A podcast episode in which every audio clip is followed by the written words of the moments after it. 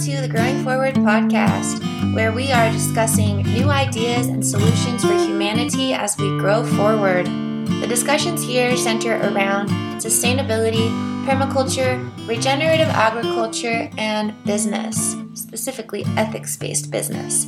I'm your hostess, Bethany Latham. So, welcome to episode two of the Growing Forward podcast. Today, I have the honor to speak with the founder and director of award winning Santa Fe local farm source, Squash Blossom.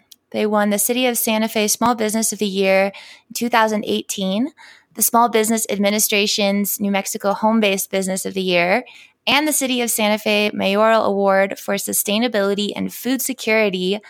This is the founder and director, Nina Yozell Epstein. Welcome to the show. Thank you. Thanks for having me. Yeah, absolutely.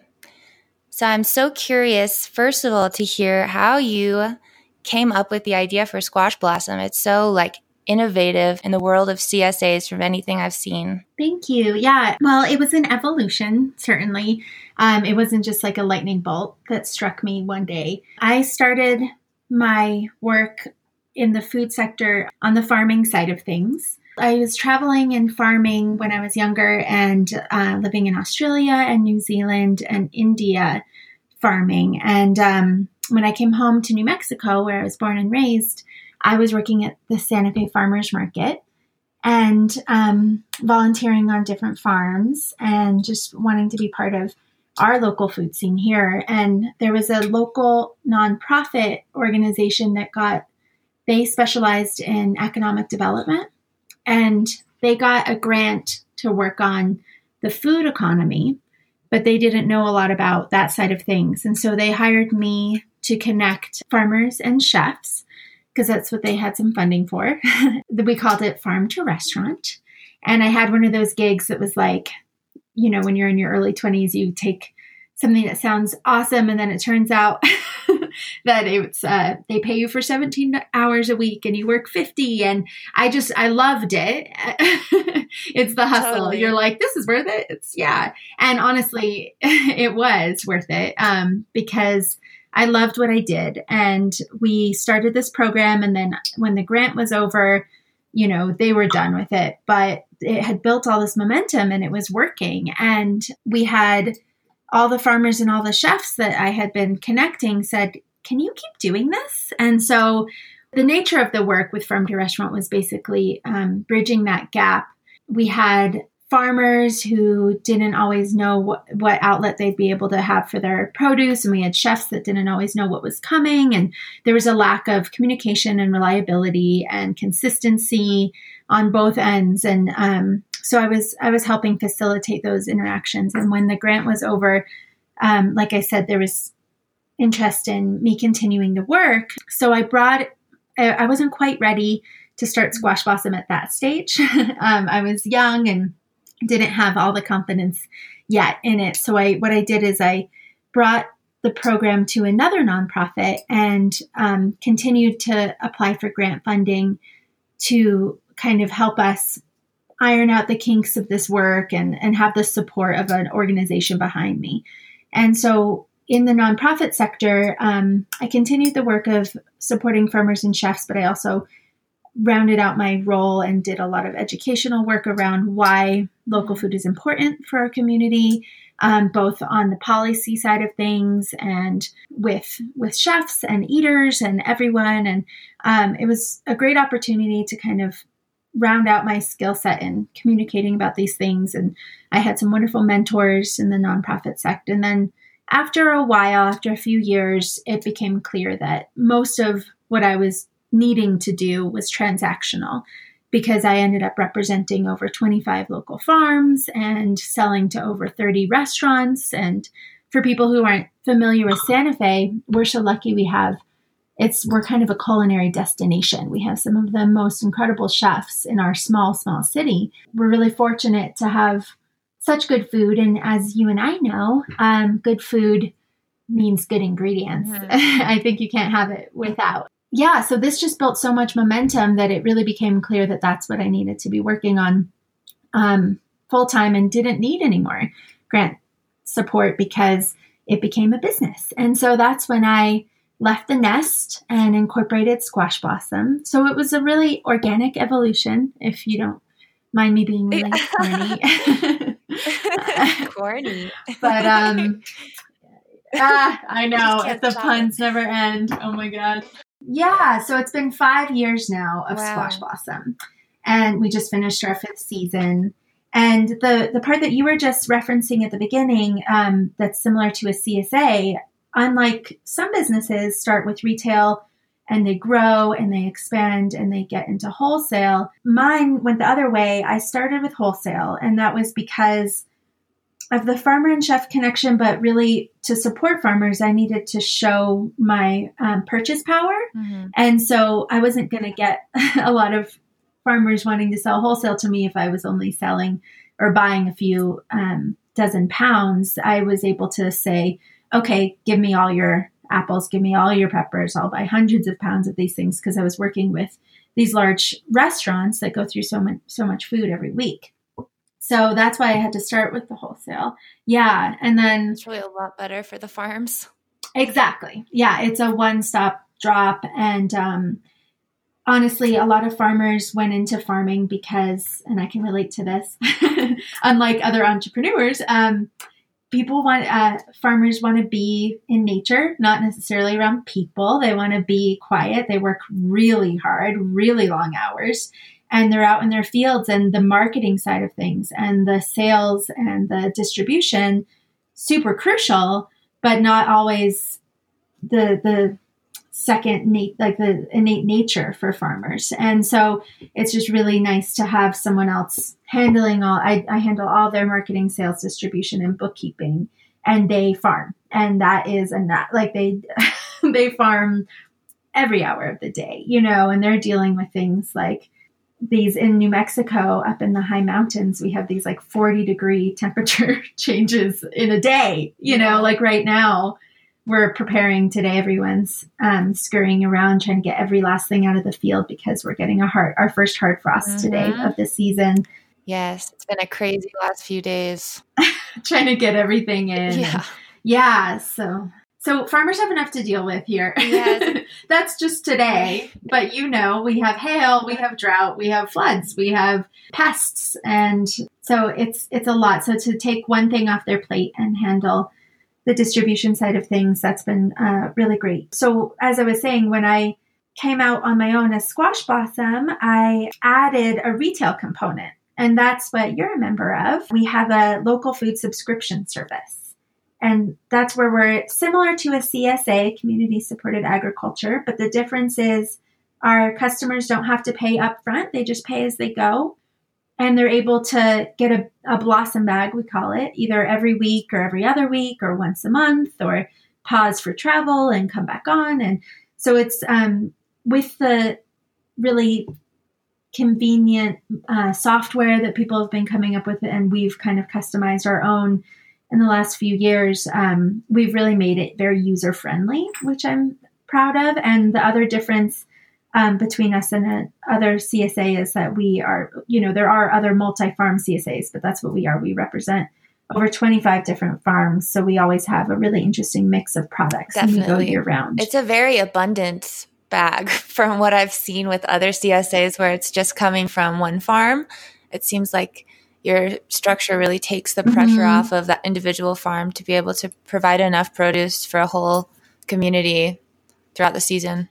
Yeah. Oh, I'm so glad to hear that you say. I was going to be like, well, let's just talk about your experience because I'm so grateful that you're a customer, you know, and that's it's so valuable. It is a, a nice balanced mix. I have some in every week. We have maybe a, a leafy green, like a salad green maybe a cooking green, and then some snacky things that you can eat. Um, I deliver to a lot of workplaces, mm. so you can snack on cucumbers and cherry tomatoes and blackberries at your desk, and then go home and like cook up your kale and your potatoes or whatever. So we try and keep it really nice and balanced. And you know, the notorious CSA kind of fail is when your customers end up with just like a bag of kohlrabi and like 10 pounds or 15 pounds of kohlrabi. Yes. That's always the joke, uh-huh. you know, and I love kohlrabi and, and pickled kohlrabi do it, you know, but, um, but I think a lot of customers, they like the challenge, but they don't want to only always be challenged, yes. you know, so I try and balance that where, I'll if I give them I mean it's surprising what people will will be um people aren't familiar with certain products because you know when you're in the field you you are really comfortable with uh, romanesco and um shishitos and yeah, like a huge variety of produce. Celeriac. Right. These these kind of one-off things even fennel. And then i have customers that are like what the hell is yeah. that onion thing? And i'm like that's a fennel bulb. And so I started doing these little Nina's notes in all the blossom bags. Yes, those are so sweet. they try and talk about if there's anything that I think people won't know what it is or what to do with it. I describe, like, well, this is a great way to use this product. And have you ever tried cooking it? You can also eat it raw. This is really good for pickling. This is really good for sauteing. And don't cook this one too long. And so I try and give tips about cooking. Um, or if the bag is full of things that are pretty common, I'll um, share stories about the farms. Um, every note has, you know, full transparency, of course, of each product in the bag and where they come from, and they're all within. Um, they're all within New Mexico. They're usually all within 100 miles or even less. Except for next week, Bethany, we're going to get pomegranates. Ooh. I'm so excited. Still from New Mexico, but they're coming a little farther. They're coming from like three hours away down um, near Las mm. Cruces and Alamogordo. So where I'm super excited. Yes, I saw your beautiful pomegranate, pomegranate tattoo on your back. It's awesome. And I was like, oh, I, yes, like, I yeah. know her favorite plant already. I bet. what drew me to you, you know subscribing to Squash Blossom initially is that allure of eating local and eating seasonally and being challenged with the things that I wouldn't normally mm-hmm. pick up at the grocery store. And I think that's like the coolest thing about it. Mm-hmm. Yeah, it's really nice. I even get that benefit where I'm just like, what should I eat tonight? Oh, I wouldn't have been eating these, but they're here. And now what can I make? You know? And so it's, you, we still supplement our food with, you know, obviously like things that don't come locally, like right. olive oil and coffee. Those are the main ones, of course. You know, if if local food can inspire and if local food can be like your kind of your meat and potatoes. Um, those are easy to get local anywhere. And if they can be the foundation to your meals, then it's easy to kind of riff off of there. And I mean, I get some chefs that call me and they go, I'm going to open a new restaurant. It's going to be 100% local. and I'm like, can we set some attainable goals so that you actually ever buy from me? Because yeah. more likely than not, I'll never hear from that person again. Yeah. Or hear of their restaurant, probably. right. I think we just have to like get our foot in the door, get started, find our relationship to the seasons, find our relationship to cooking and to the love of food and and from there you can make really big things happen. You know, I mean there's no part of me that's pretending that we're all eating only local and our restaurants that buy from us are 100% only buying from Squash Blossom, but they're they're keeping me alive they're keeping the farmers alive my staff alive and they're they're telling the story and they're inspiring people about what they can do with local food. And that stuff is enormous you know? It's like one step at a time towards changing the world. And then eventually we I, you know i mean i do think that we can overthrow the industrial food system and we just have to start somewhere. Amen. I totally agree. And it's not about being perfect right? It would be so much better if right. everyone was just trying their best and not, and not shooting for perfect because none of us will ever attain that. Right. And then you just do nothing and that would be bummer. Mm-hmm. So. Just be a sad, depressed better to do person eating a McDonald's all the time. Yeah. I just want to go back really quickly. This is like way back, but I also lived and worked in New Zealand and Australia on farms for two years. Oh, oh my gosh. Yeah, I'm so curious. Where were you? I was in Adelaide. Okay. And outside, yeah, mostly in the south, and then up in Darwin too, outside of Darwin. Okay. So I kind of in that center strip. Where were you in Australia? Um, Australia? In Australia, I worked on like a startup permaculture nursery in Montville, which is in the Glasshouse Mountains on the Sunshine Coast. Oh, nice. Okay. So, yeah, like East Coast. Uh-huh, uh-huh. And then in New Zealand, I worked um, in the North Island in this tiny little town called Whakahoro on the sustainable 10,000 acre organic sheep farm called wow. the Blue Duck Farm. Uh huh. Okay. That, we, that was like totally the beginning of my food love and journey as well. That's so mm, interesting. We were just out there this last year, um, and we are we didn't make it to any farms we really wanted to, but just being out there was so gorgeous. And most of their food was local because they can't. It would be so inefficient to not have it be local. because it's just mm-hmm. so isolated. And um, yeah, we ate really well. And their libraries, oh my God, we were in love with their libraries. But when I was in New Zealand, I was on the South Island in Takaka. Okay. Yeah. And the then South Island is so beautiful. Oh, everything, everywhere is so beautiful. New Zealand. And then did you say India too or just Australia? No, I haven't okay. been to India. It's oh, on yeah. my list. Yeah. Well, I was farming in Auroville, which is an eco village with a lot of farms. I, I don't want to misquote how many farms, but definitely in the dozens. Um, and you should check that out when you. Yes. It's in Tamil Nadu. Okay, awesome. Yeah. I can't wait to go to India. Sorry, that was a total segue. I just had to ask. I know, no, it's really fun. I'm excited to uh, speak with you more because it sounds like we have so much overlap. Mm-hmm. So, back to Squash Blossom. I'm just curious uh, why did you choose the, the squash blossom as your emblem? Oh, well, I was struggling with finding a name and I was choosing all these sterile things like farm source and just like really meh. Like, and then and I don't know, it kind of it kind of struck me, I guess. And then it was just so clearly yes. And since then I've justified it in a million ways. Like I'll tell you my little my spiel about the blossom. One, it's a culinary delicacy, right? So we see those on menus and um, you can only get them locally because they don't travel well and they don't hold up long. So you pretty much have to harvest them that day and then prep them um, and eat them. So if you see a squash blossom on a menu, uh, it is local, which is great. They are they're vibrant, they're strong, they're cheerful, they have a big flavor, a big presence, and they're so delicate. And I feel like that's the same with our local food system. It's the best. It's it's the most vibrant and the most nutritious and the most flavorful and it is up against some really big scary things. And if we don't actively vote with our forks and if we don't actively protect it and pioneer it, then it can get squashed by the industrial food system. And so we're here to be like the squash blossom keepers. we're here to really cheerlead this this movement and and stand up for our most delicate things and then they'll do the rest. I mean, they do the the shining and the and I mean these ingredients they speak for themselves. Like my my role isn't i'm not much of a salesperson and which is great because i don't have to be i'm just like here's here's a vegetable you tell me what you think mm-hmm. and if anyone's ever done like a taste test between a local vegetable of any sort and a conventional vegetable that's been sitting in a grocery store for God knows how long and traveled from God knows how far, hands down, the local food's going to win. And so it makes my job really easy because I'm not trying to pull a fast one on anyone. Right. I'm just presenting the the information and then letting the foods do the rest of the work. Mm-hmm. That makes your job a little bit easier.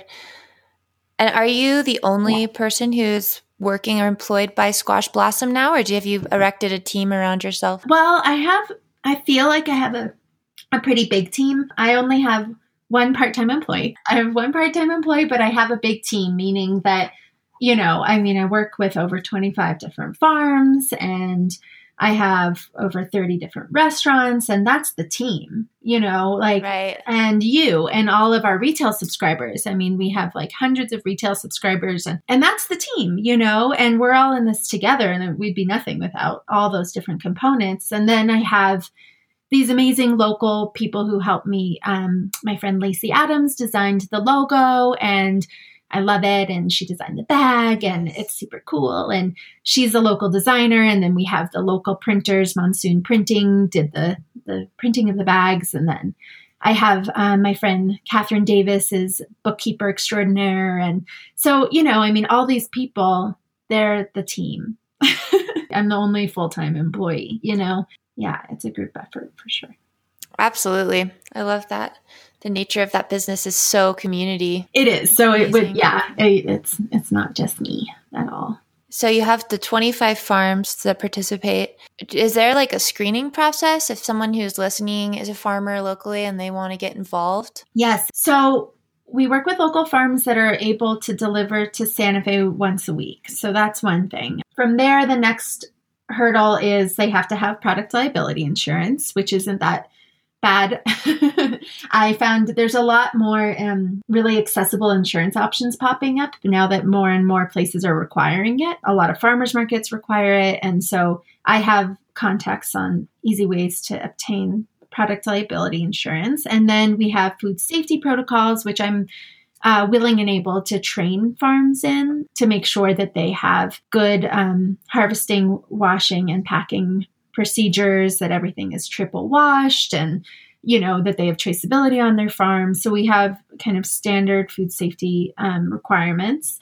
And I visit every single farm that I work with. So you know we're all kind of in the same within driving distance and and like i said they do drop off into santa fe at, uh, once a week and they can do twice a week if they opt for that and then i aggregate their product out to all the various locations so farmers can contact me super cool i want to go visit all these farms too yeah you can come yes i would love that oh my gosh let me know seriously if you're driving there i'm always looking at the back of the nina's notes like, ah, uh, one day I'm going to make it out to all these farms. Yeah. Yeah. Well, I'd love to do farm tours. We've done some dinners. That was one thing I tried for one of the seasons. We call them squash blossom suppers because we have all these incredible chefs. And so we rotated restaurants and did squash blossom suppers and those were a huge a huge success and people are still asking me to bring them back and so we're just kind of fine tuning the logistics and I would love to bring them back. And my my dream is to have them on farm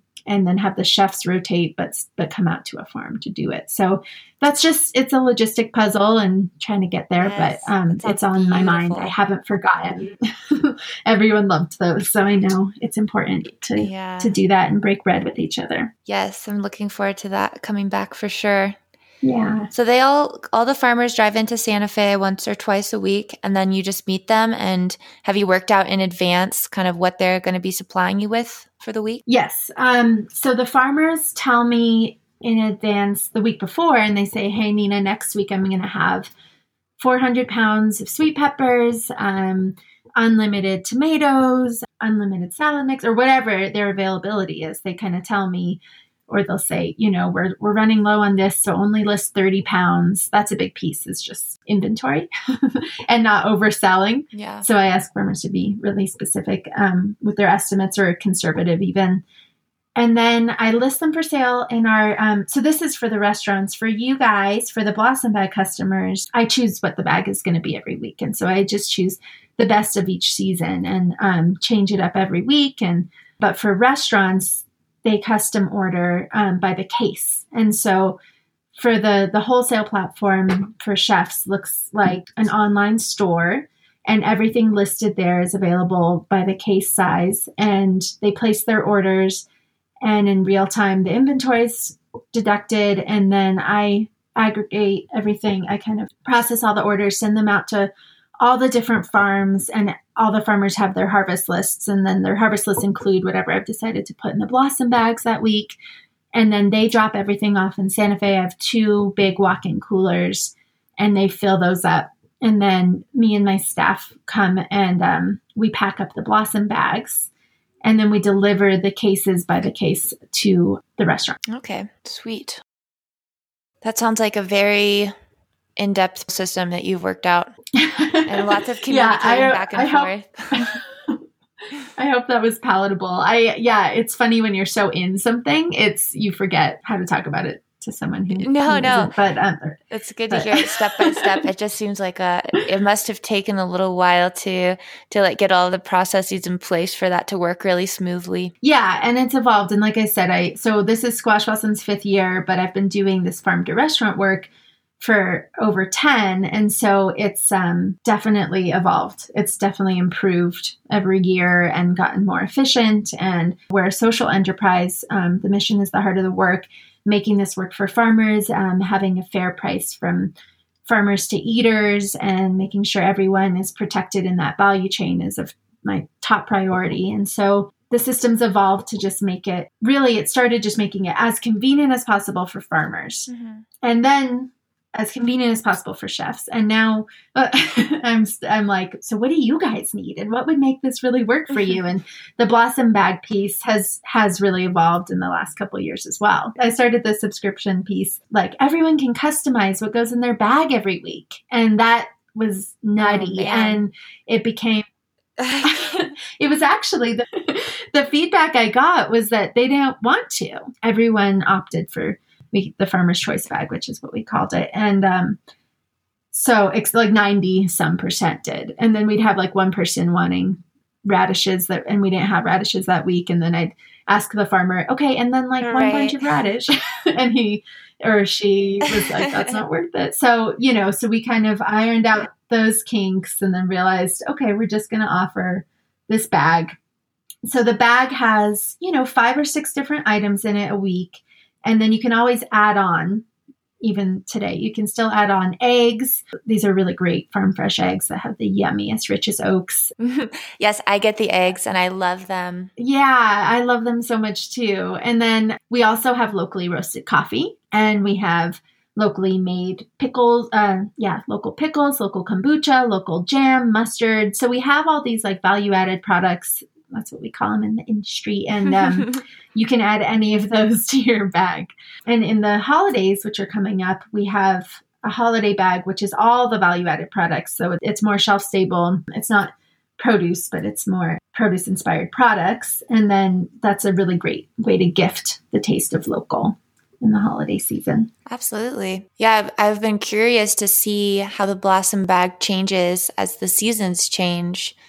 Do you have to stop doing so much produce? I do produce year round, but it gets pretty kale, potato, shiitake, beets, carrots, you know, pretty rootsy, dark leafy greensy. So it's still awesome. I mean, I would eat those things all the time. Absolutely. You know, That's what so, you're supposed to eat this time of year as it gets colder. Exactly. I definitely retain a lot of customers year round. Some people switch from every week to every other week if they can't make it through their potatoes in time mm-hmm. um, or their carrots or whatever. But yeah, we go year round, and the feedback I get is that they're impressed with the selection in the dead of the winter. And so every year we have more farmers doing more season extension. So I'm pretty confident about the future of of winter products in New Mexico. I know just for me, I'm a one person household and my boyfriend eats with me a lot. And I ended up just switching to an every other week blossom bag because I just couldn't eat all the produce. It's really you're really giving a lot and it's super affordable. I'm just so happy to have found this source. Oh, thank you so much, Bethany. Yeah, it's um, you know, for your listeners, it's $28 a bag if you buy just once or if you get a subscription it goes down to 25.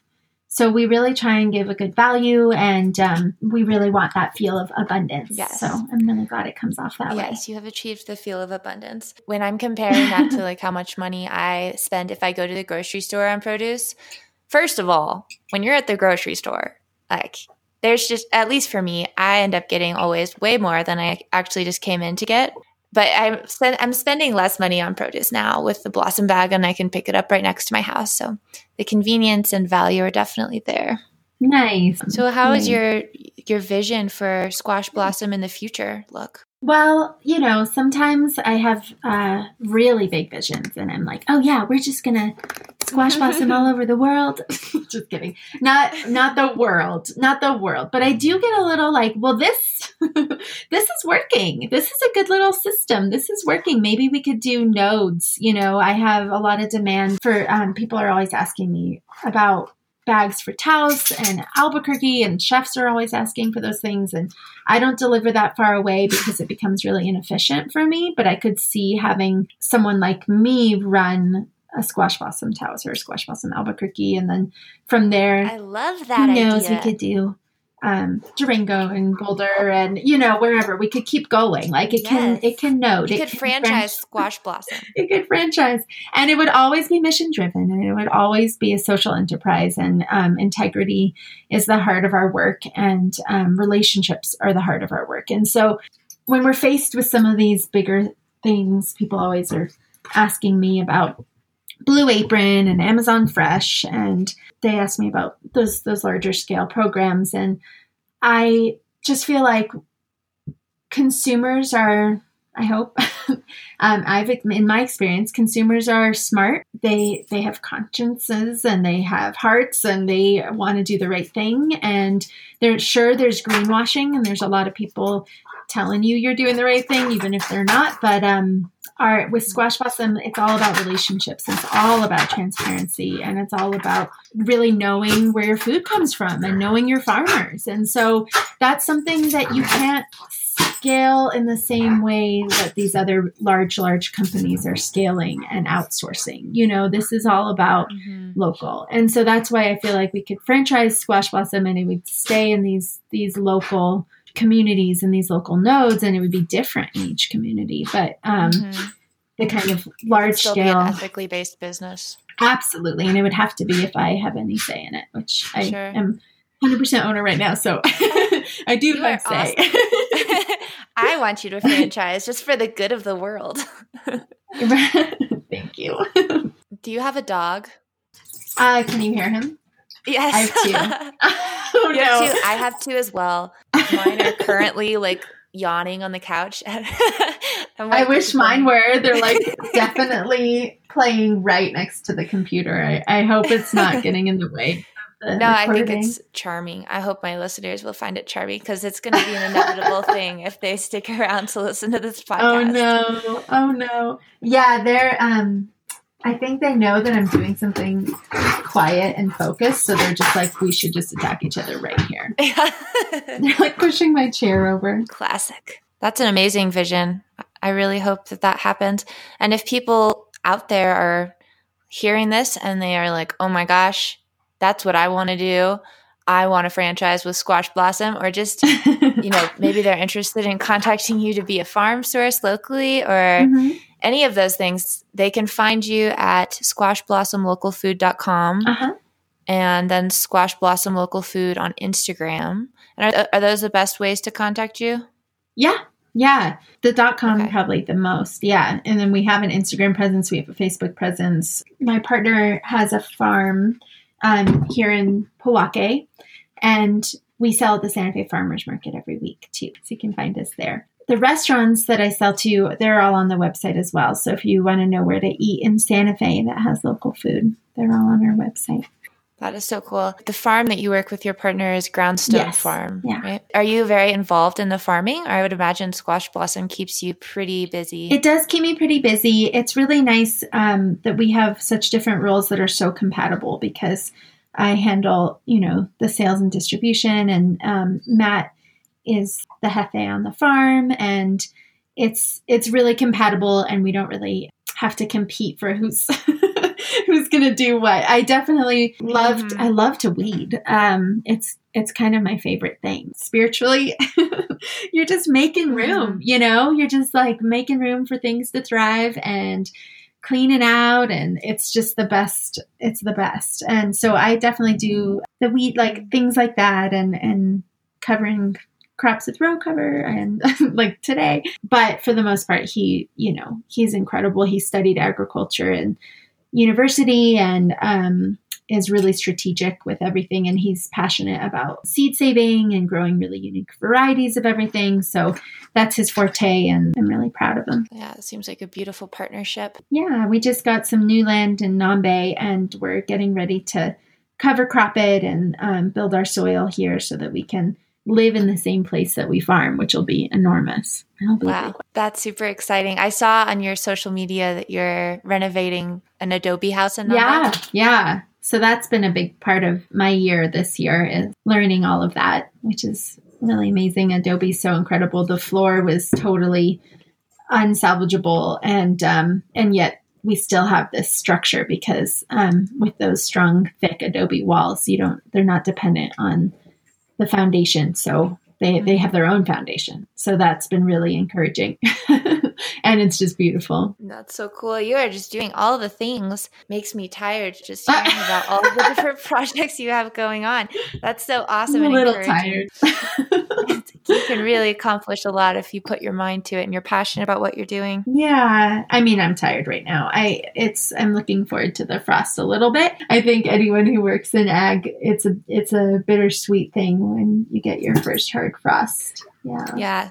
Looking forward to some fireplaces and knitting this mm-hmm. winter. It's like you have to you know you're going to spend less time doing what you love the most, but you also get to look forward to a little bit of rest. Yes, exactly. So I have just a few questions that I would like to ask you. And the first is okay. Um, what is your required reading for any listeners out there? There's so many good things to read. And when it comes to ag, um, I'd say, you know, Michael Pollan did us all a huge favor with um, the omnivore's dilemma and food rules and all of those because people who aren't quite um, familiar with local food or the benefits of eating your mm-hmm. veggies.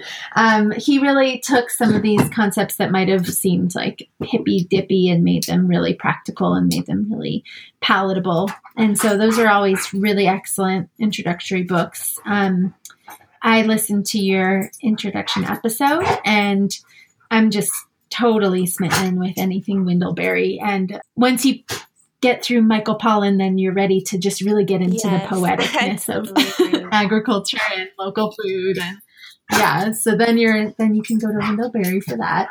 And then I guess I would suggest for people in New Mexico. Um, well, no, you don't have to be in New Mexico to read this book, but a lovely New Mexican author is Stan Crawford, and he wrote A Garlic Testament and Mayordomo. And uh, I know a few farmers who moved to New Mexico and began farming just because they read a garlic testament. And so he's one of our kind of celebrity local authors that you can still meet at the farmers market when you come um, to Santa Fe. So that's always a sweet, a local choice. Perfect. And your favorite plant? That's tough. Love them all.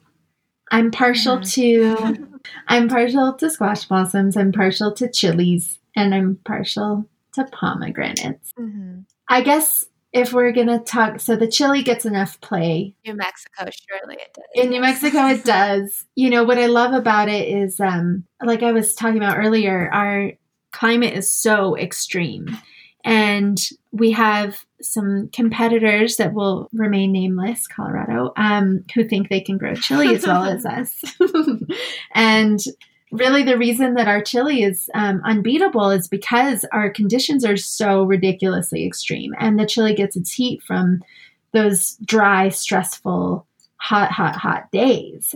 It's unmatched and it's delicious and we put it on every single thing that we eat in New Mexico. So I love the chili for that. And I was born and raised here, so I have a lot of loyalty and pride and um, to the chili.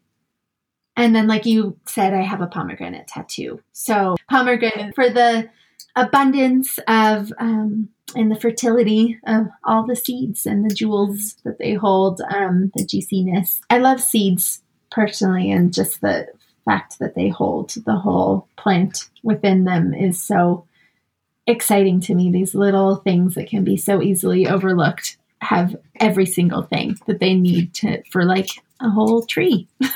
it's unbelievable, you know? So, um, any seed, anything that represents the seed is um, exciting, and a pomegranate is just so full of them that um, they're one of my spirit fruits for sure. Did you ever read the Chronicles of Narnia? You know, I did when I was a kid. I remember one of the books, I think it's like the voyage of the dawn treader maybe i could be wrong they go into the earth there's all of these stones like diamonds and gems but they're edible because they're so soft because they're so warm deep in the earth and i remember reading that as a child and being like that's what pomegranates are. They're just such a yeah. They're so beautiful. They're jewels, but you can eat them. Yes, and just unwrapping them as a little child too. Oh my goodness, it's like mm, most magical. Totally, I know it's like a treasure hunt every uh-huh. time. Every still. Oh, I'm really yeah. excited for the pomegranates soon. I know, me too. I can't wait to put them in the blossom bags. Mm-hmm. So my final question for you is what piece of advice would you give to entrepreneurs who are wanting to start something they really believe in uh, that you wish somebody would have given you when you were starting out? I guess the piece of advice that I regularly like to tell people is, you know, because you hear some of these entrepreneurial podcasts or stories and it's really great to be exposed to entrepreneurship and to I love listening to um mm-hmm. how I built this. Good one. And and like your your podcast. And you know, you don't go into entrepreneurship to get rich. You shouldn't, right? Yeah. I don't think you should. You know, I mean, maybe some people do, and maybe that works out for them. But I think you know, just um, go into something that you're passionate about. Remember why you went in, because it's going to get hard, and it's going to get um, you're going to have a lot of opposition. You're going to have failures, and if you remember what got you into it and if you are sincerely passionate about what you're doing, then that is the light that stays on. And that even when maybe you can't even pay your bills, that light is on. And um, you have to just keep keep your own light on and be there for yourself in that way because there's going to be times where it feels like people don't believe in you or it's not working or other external things and then you got to you got to just keep trying at it. Yeah, I think that's really valid to make yeah. sure you're you're if you're going to go all in with something, make sure it's something that you care enough about that you're not going to get tired of it or easily discouraged. Easily discouraged. Yeah, cuz the going will get rough. Thank you so much, Nina. You are so awesome. And I'm even more happy now that I'm a subscriber to Squash Blossom after talking to you. Uh, yeah, I really hope that everything just goes incredibly well for you in the future. Likewise. And once again, people can find you at squashblossomlocalfood.com. You can find you on Instagram at Squash Blossom Local Food and on Facebook as well. Is that Squash Blossom Local Food too? Yeah. All right. Thanks, Bethany. Thank so you so much. Have a great day. You too. Bye. Okay, guys, so that was Nina Yozell Epstein. Awesome lady. I'm so glad that she took the time to share her super inspiring business ideas and accomplishments with us today. And I'd just like to mention to anyone out there listening who was interested in the fact that Nina and I both traveled abroad, New Zealand and Australia, and she went to India as well. If you are under the age of 30, and a US citizen, you can get a free working holiday visa for a year to New Zealand. So when I was 23, I dropped out of college because I wasn't really happy with where what I was doing at that time and really just wanted to get to know myself better and experience some things before I graduated and went into the workforce. So I bought a one-way ticket to New Zealand and was there for a year and just found it to be the most welcoming, friendly country. It was super easy to go there with very little money. And I think I had $1,200 saved. And I ended up traveling for close to three years, just, you know, getting jobs on different farms and, you know, working in hostels in exchange for accommodation. It's just a wonderful thing to experience. And I know a lot of people feel like traveling is totally out of their, their grasp if they don't have a lot of money. And that's not the case. You don't really have to have a lot of money to travel. You just have to plan and be brave and you know, have a little bit of faith that things will work out. And it's pretty incredible to, to experience other parts of the world. Um, after New Zealand, I think my plane ticket to Australia from New Zealand was like $200. And I had made that much money working on farms and for different people in, in New Zealand.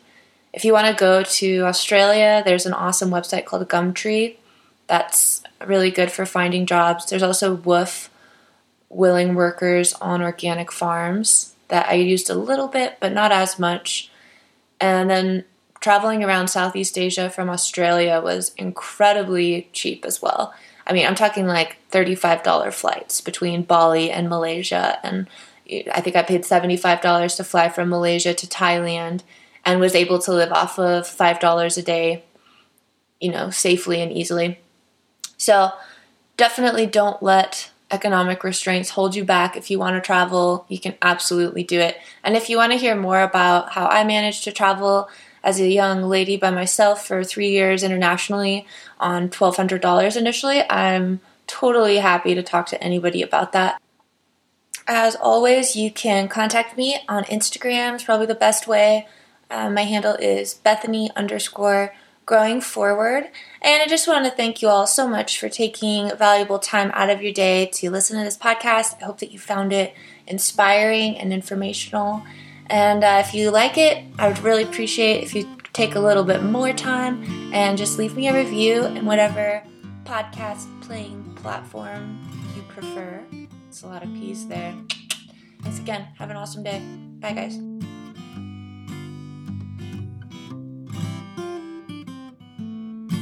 Summer save me.